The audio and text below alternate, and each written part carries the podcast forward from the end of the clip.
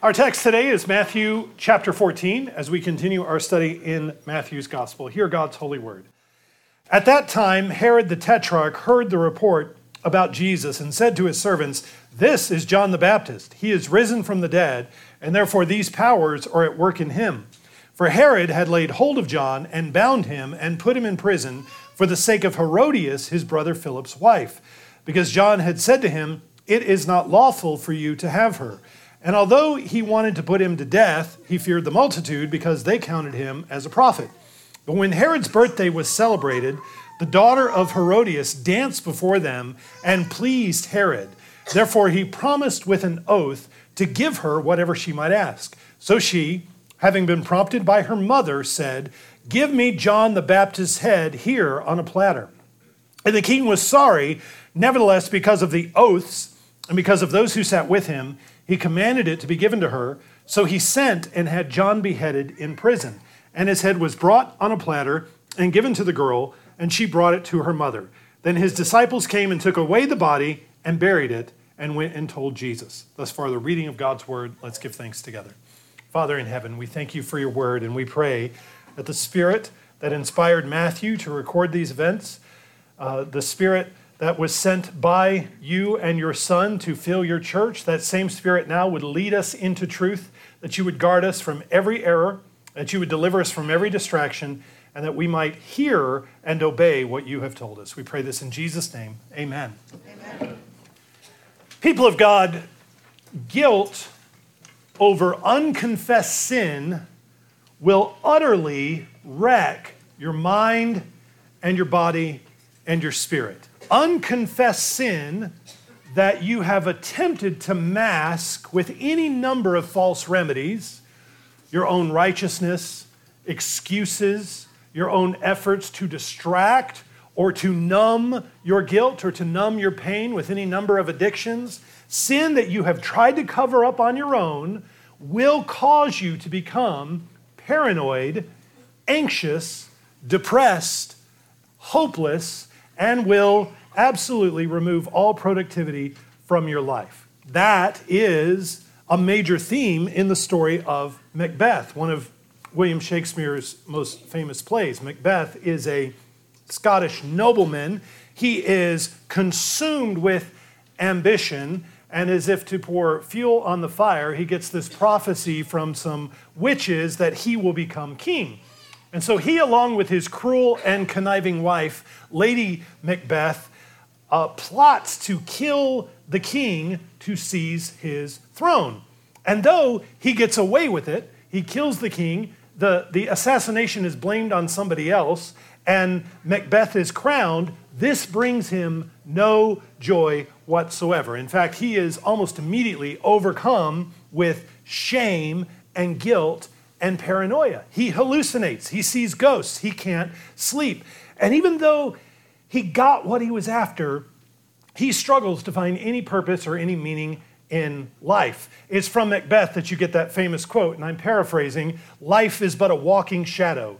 It is a tale told by an idiot, full of sound and fury, signifying nothing. That's what life is for Macbeth. It means nothing, it's all emptiness, even though he got what he was looking for. Because of his guilt, he has no joy in it. And so, what Shakespeare displays so skillfully here is this madness that is born out of a guilty conscience. Lady Macbeth also, she, she has nightmares about the blood on her hands, the stain that she desperately tries to wash off, erasing her shame, but she cannot. The madness of Macbeth is the madness that comes from committing a great sin and having no covering for it.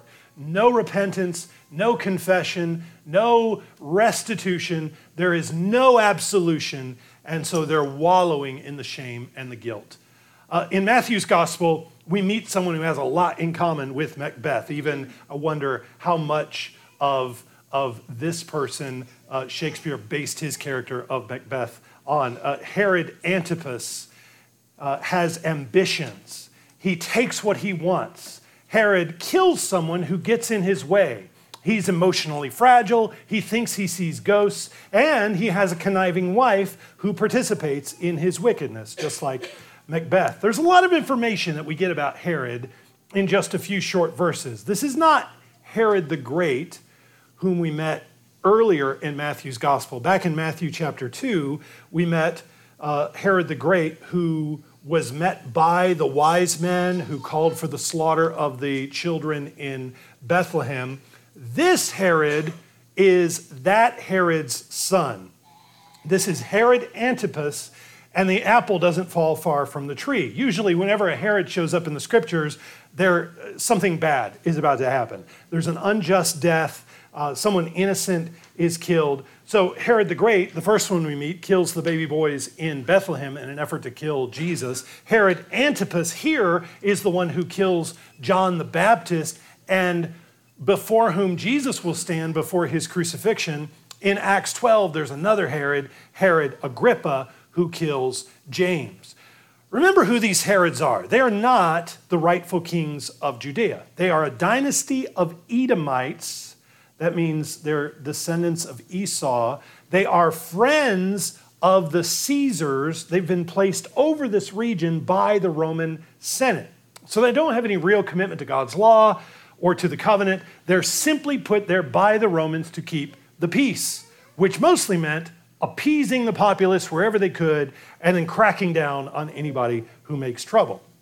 Matthew introduces this Herod as Herod the Tetrarch, which sounds like a really important title, right? Oh, he's Herod the Tetrarch. Oh, that sounds like a big deal. But in fact, it can actually be a little jab from Matthew.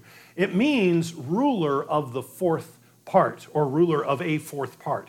See, Herod the Great, this is not Herod the Great, this is Herod the Tetrarch. Herod the Great divided his territory up among his sons before his death. So this Herod rules only over a tiny region. He may think he's a king with all this power, but the reality is he is a tin pot tyrant over a tiny slice of the Roman Empire.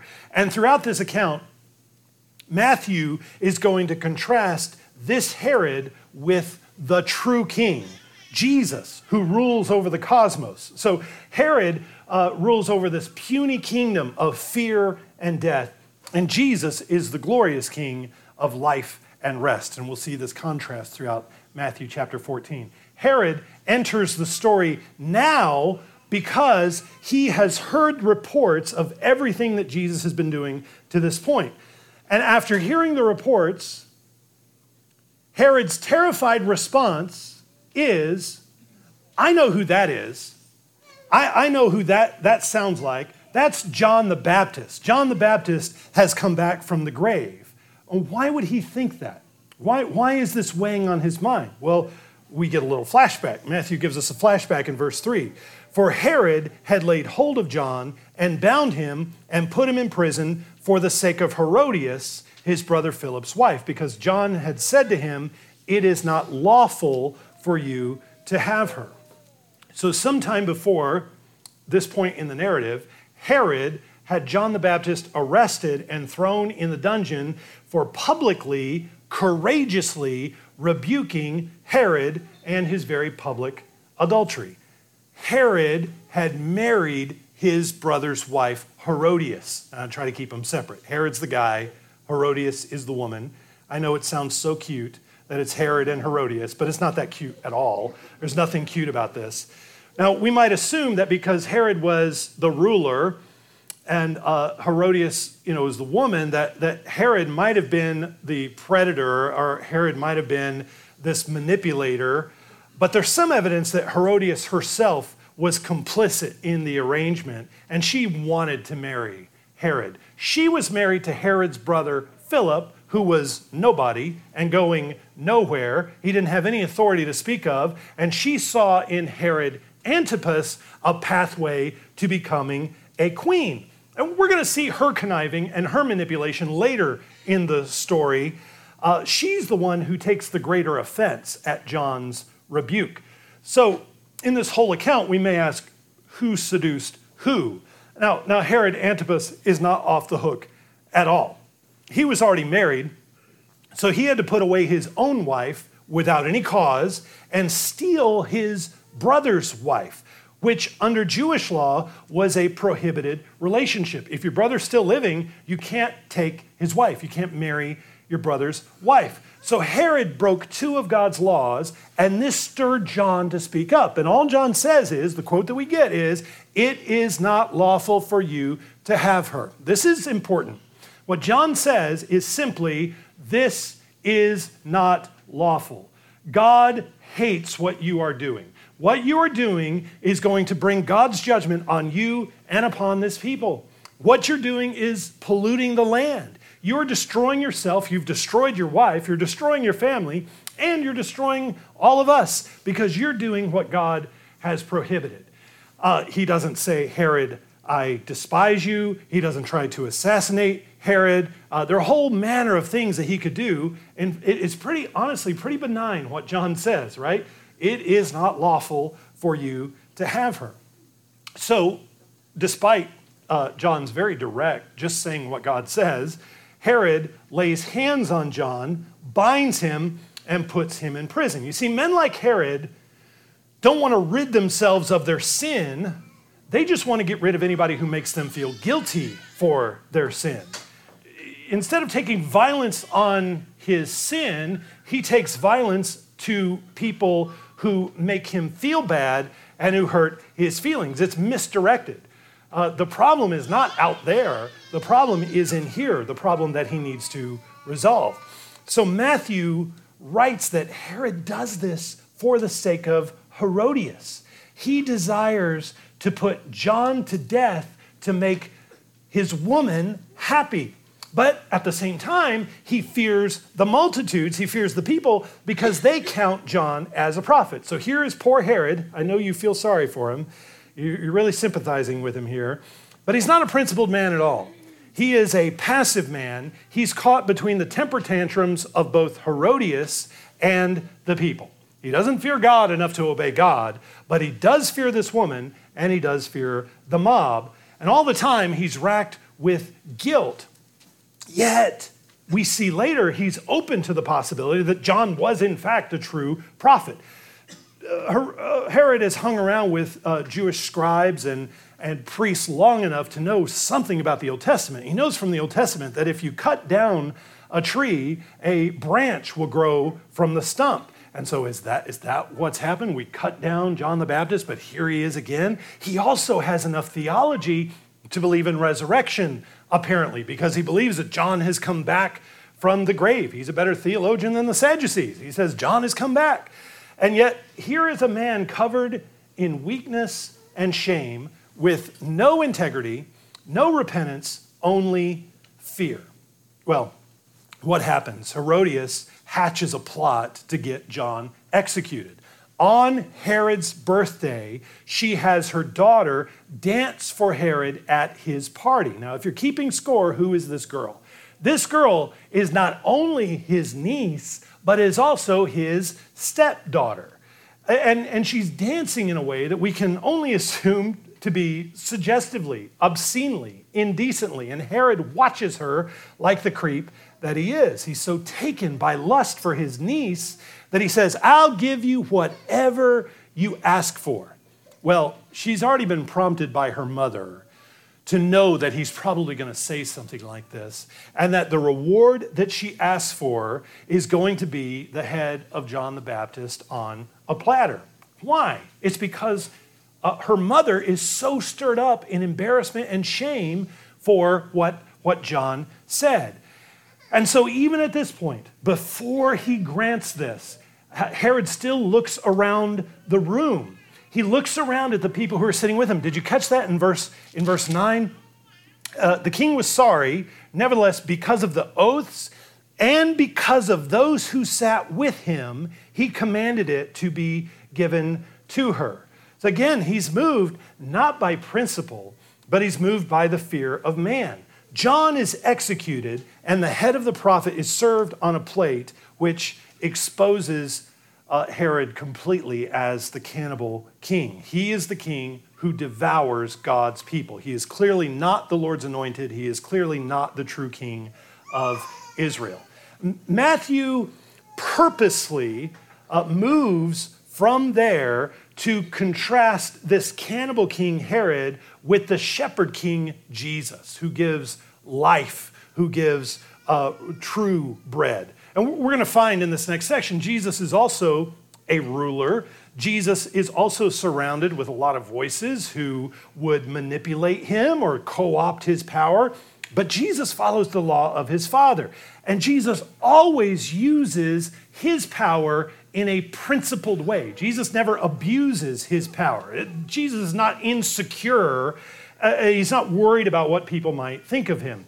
He's a king, Jesus is, who has no shame because he's never sinned and he has no guilt, which means you don't have any handles to grab him by.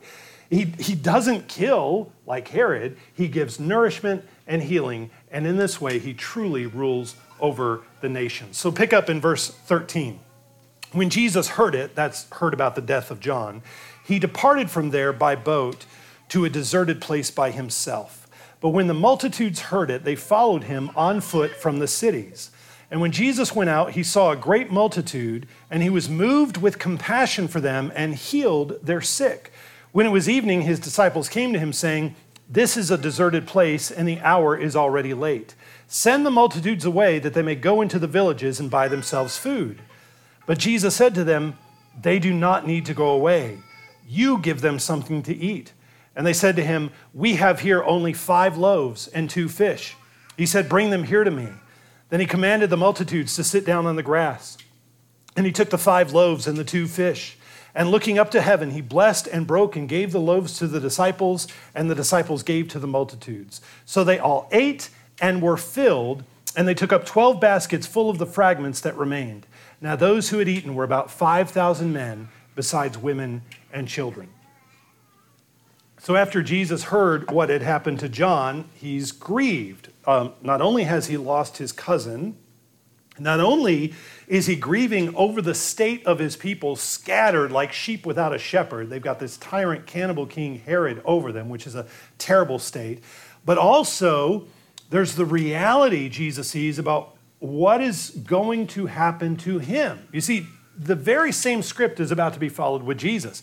John was, in verse 3, um, Herod laid hold of John, bound him, and put him in prison and then he's before Herod. Well, the very same thing is going to happen to Jesus. Uh, they're going to lay hold of him, they're going to bind him, they're going to put him in prison, and he's going to stand before Herod. Jesus knows what's coming, and he knows the nearness of his arrest and his death. So Jesus goes to a deserted place out in the wilderness, somewhere to get away, but the people follow him there and he's moved with compassion for their needs. He heals them and feeds them out there in the wilderness. I know when I am sorrowful or I'm consumed by thinking about something weighty or I just I have this heaviness, the last thing I want is to add someone else's sorrows to mine or to try to in that condition try to meet somebody else's needs when I'm struggling to meet my own.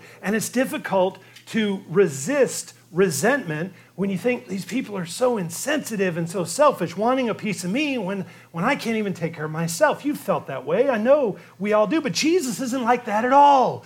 Jesus doesn't find these people to be a nuisance at all. He could get back on the boat and go somewhere else and, and find somewhere else to be alone, but he doesn't. He moves immediately from taking care of his own needs to taking care of theirs. What a wonderful Savior. And in fact, in our, our grief and in our sorrow, we need to follow his example. We, we all have to learn how to do this. And actually, it's the best thing for you when you're in the middle of grief and sorrow to find a way to pour yourself out for somebody else, to go help somebody else and to serve them. And you're both served and ministered to by the Holy Spirit together.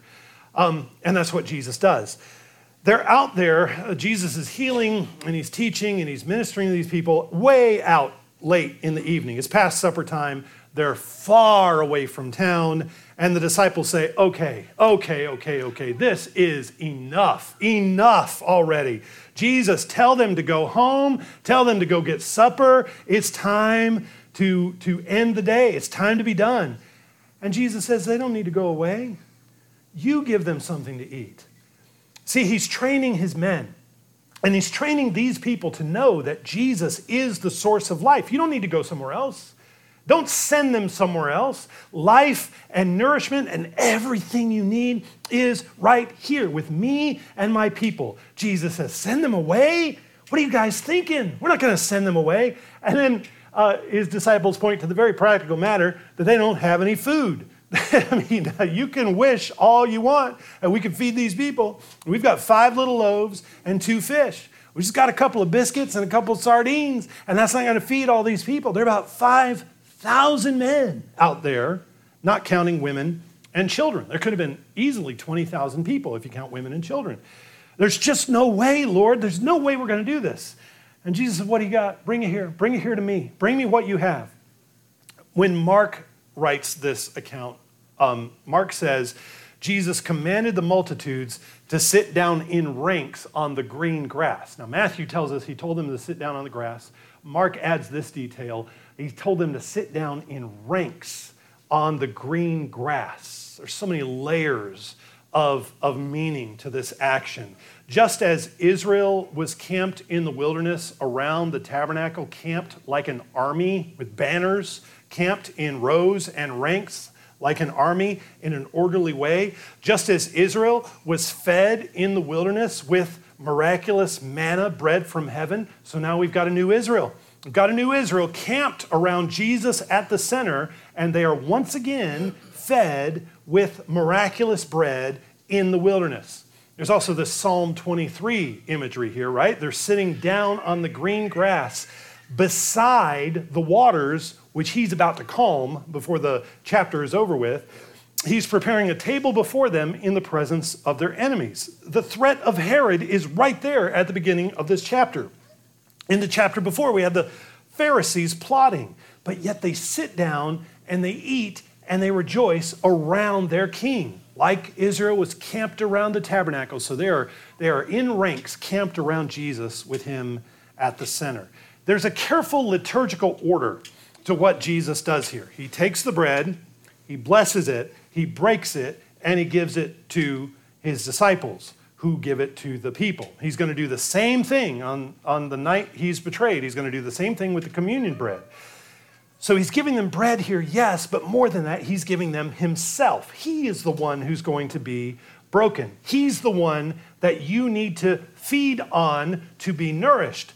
And there's way more than enough bread to go around. It's not like they get just a little bite here just to get them back to town, just to take the edge off. You know, if you're super hungry, you say, I'm starving, I'm starving. We got anything to eat in this house? And you got a cracker and put a little cheese on it. And that's just enough, just enough to get you to supper before you die of starvation.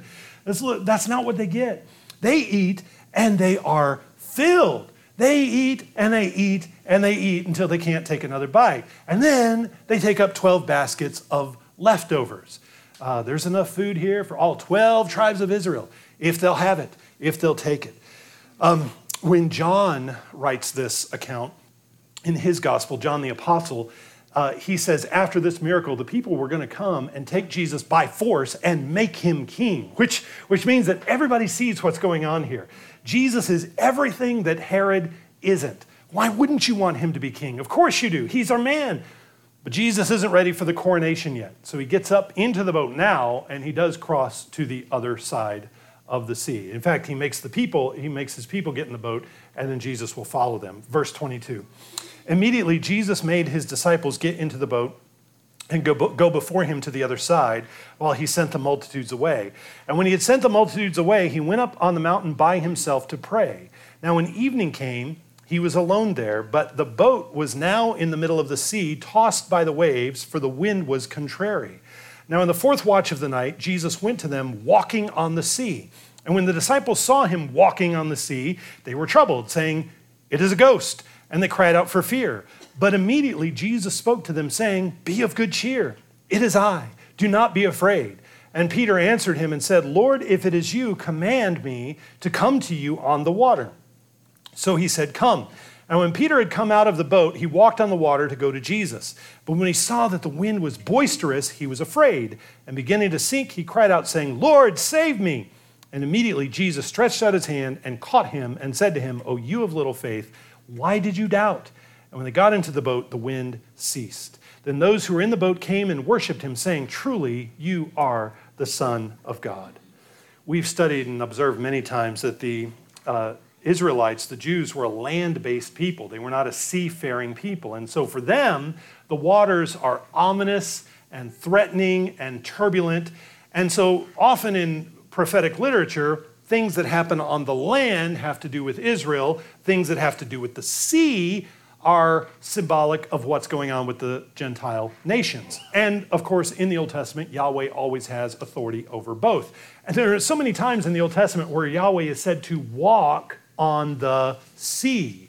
Yahweh walks on the waters. I'm just going to give you a couple examples or um, uh, references. In Job 9 8, he treads on the waves of the sea. In Psalm 77, uh, beginning in 19, the water saw you, O God. The water saw you. They were afraid. The depths also trembled. The clouds poured out water. The skies sent out a sound. Your arrows also flashed about. The voice of your thunder was in the whirlwind. The lightnings lit up the world. The earth trembled and shook. Your way was in the sea, your path in the great waters. So even though the storms and the winds and the lightning and the whirlwind is all blowing and the sea is foaming and raging, Yahweh makes his path through the sea. It doesn't stop him. He's in control over all creation and over all nations. Um, the prophet Habakkuk talks about Yahweh riding his horses and his chariots over both land and sea. So this is not a new thing. Suddenly, all of a sudden, we see Jesus on the sea and we say, We've never seen anything like this before. No, we know that uh, Jesus is the Son of God. Jesus is the second person of the Trinity, and now he's doing what his Father does, which is ride over the seas or to walk over the seas. His pathway is in the seas. So Jesus demonstrates he has the authority not only over the physical waters, but also the raging, foaming, turbulent nations that they represent. And just as Jesus can calm the seas with his voice and can walk over them, so can he pacify the nations with his voice and ride over the nations and rule over them as a triumphant king. And so in this account, the apostles are in a boat being tossed around by the raging sea. They're crying out in fear, and Jesus comes just strolling up on the waters, you know, like, like you do. He comes strolling up over the waters, and he says, Cheer up, guys. It's me. Don't be afraid. And Peter jumps up and says, Lord, if it is you, command me to come to you on the water. And Jesus says, Come on, join me. And Peter makes it a short way out of the boat, but when he sees how boisterous the wind is, he's afraid and starts to sink, and the Lord saves him. Now, the order of events is very important here. Peter doesn't begin to sink and then becomes frightened. That's not what happens. He is frightened and then begins to sink. You see that? With Jesus right there on the water with him, Peter is in the safest place in the cosmos, right? He is, he's in the safest place in the, with, in the world. And yet, right there in the presence of Jesus, it's the fear that puts him in peril. It's not the peril that causes him to fear. Peter is always criticized here for being impulsive, but I don't think he is impulsive. He asks the Lord, he says, if, if it is you, you need to command me to come to you. Um, Peter doesn't just jump out there and try to, try to walk on the water himself. He realizes that if he's going to go meet the Lord on the water, that the Lord has to command him to do it, that this has to be a, a miraculous initiative of the Lord, not his own will or his initiative is going to help him walk on the water. And so Peter doesn't just jump out of the boat and hope for the best. No, uh, Peter's faith is strong when he says, I can do that too, Lord, if you command me to. He knows that the Lord can do anything. And so Peter's faith is strong until it isn't. He starts off in faith and then he wavers in doubt. And we can sympathize with this 100%. We also begin to doubt when we are scared. Like Herod, we become frightened of the opinions of other people more than we fear God. Like Peter, we become afraid when we're not looking at the Lord, but we look around at the circumstances, we look around at the events, when Jesus is right there, but we're not paying attention to him or his power or his sovereignty or his presence. And it's that fear that finds this stuff more daunting and fearful than him that causes us to sink. It unravels our faith. and we and we fall. We sink and we despair and we cry out. And then he, he picks us up and he saves us. He gets us out of the water.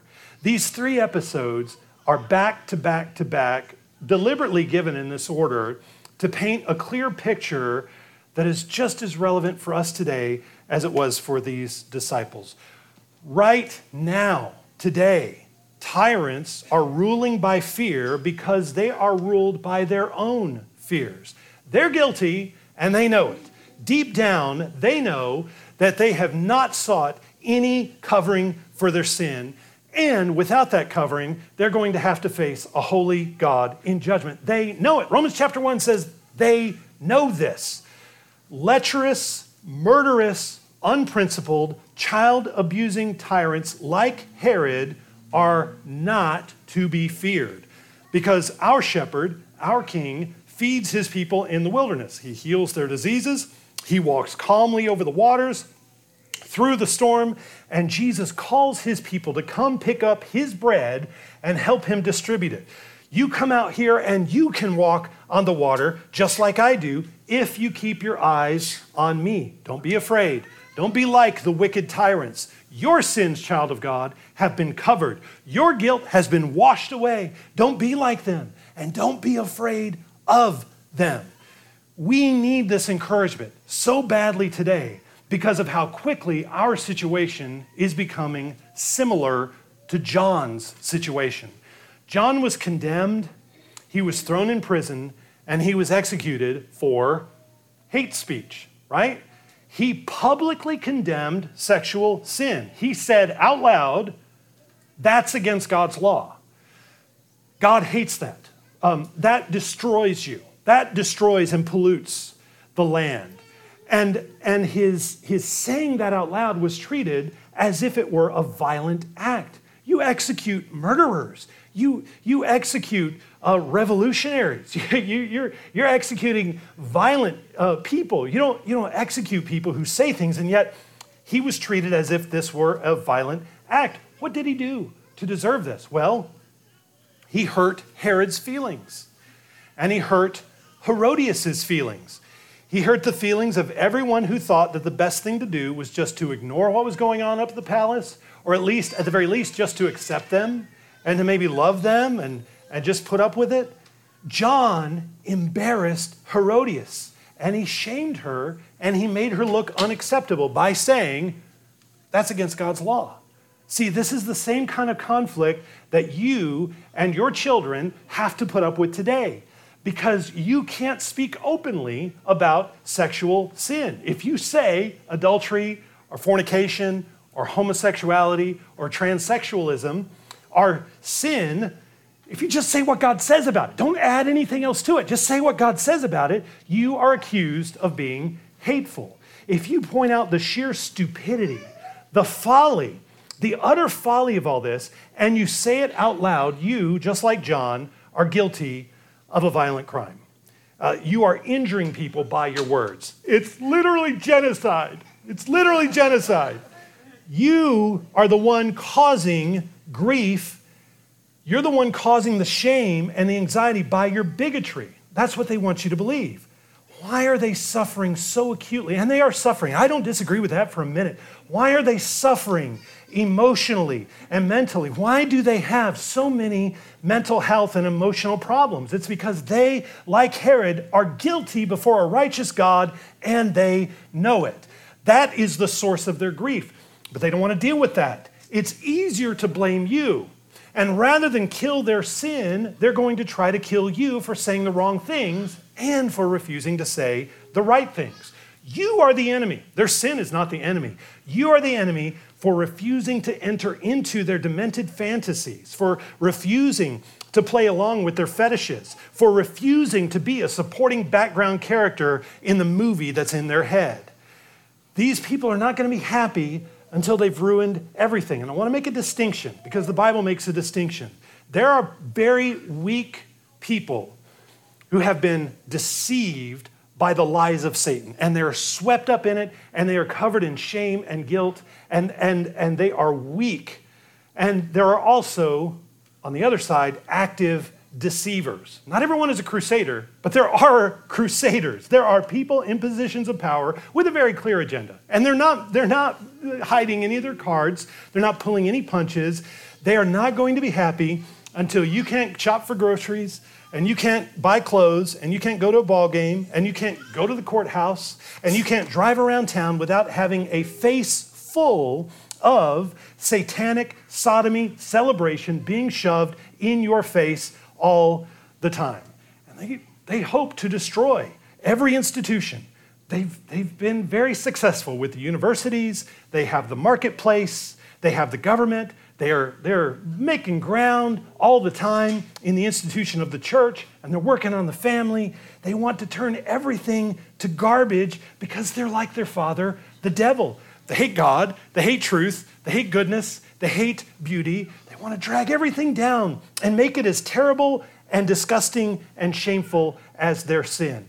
And they're not going to be happy, they're not going to rest until they have control of your mind and your tongue, unless they can get you to say what they want you to say, to speak the lies right after them, and for you to bow at the knee of the altar of sodomy and child sacrifice. And so you're going to be put in a position more and more, you're going to be put in a position to say, no, actually, I'm not going to go along with that.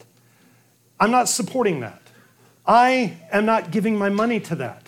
I am not participating in that. I am not going to act like that is good or normal or okay. In fact, I oppose it. No, I'm not going to put my pronouns on everything. Are you kidding me?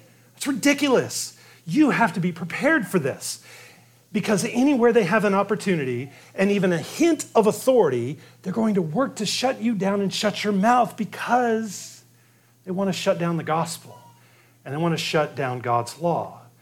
What this whole section of Matthew's gospel teaches us is that when you are put in those positions, you don't have any reason to be afraid. Zero reason to be afraid. Do not be intimidated. Herod was intimidated by everyone. Herod was intimidated by John, by Herodias, by the mob. Don't be like him. Don't be afraid. Take comfort because the shepherd is with you. The same shepherd feeds you. He makes you lie down in green pastures. He leads you beside the still waters. The waters are calm because he calmed them. He walks over them. The shepherd is with you, even in the tumultuous, raging storm. So don't be afraid to call sin sin. Don't be afraid to call insanity insanity, to laugh at folly, to say madness is madness. Psalm 2 says that he who sits in the heavens shall laugh. Yahweh shall hold them in derision.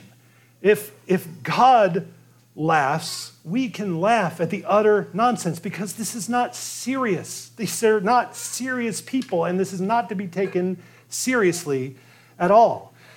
And so, in this environment, the highest priority for us and for our children is to be fed by the shepherd and not by Herod. Herod's kingdom is a kingdom built on deception and lies, and that makes it a kingdom with an expiration date. The kingdom of the shepherd king is an eternal kingdom built on reality. And so, this is not a phase of history where we put it on cruise control and we just hope it all works out. It's not a phase of history where we take it easier or back off, but that we intensify our commitment to God's word, his church, come to the shepherd to be fed by him, to be healed by him, to hear his voice, and to tune out, drown out, switch off the influence of Herod and his kingdom and everybody who acts like him. All he has to serve you is the head of the prophets. That's the only thing he's got in his pantry is the head of the prophets on a platter. That's the only thing he can feed you. The Lord Jesus, the shepherd king, can feed you with the real bread that nourishes and fills. Think seriously about how you apply that in all of the choices that you make for education, for news, for entertainment. What is coming in? Whose table is this coming from? Who is feeding this to me? You need, you need this bread, and you need way more of it.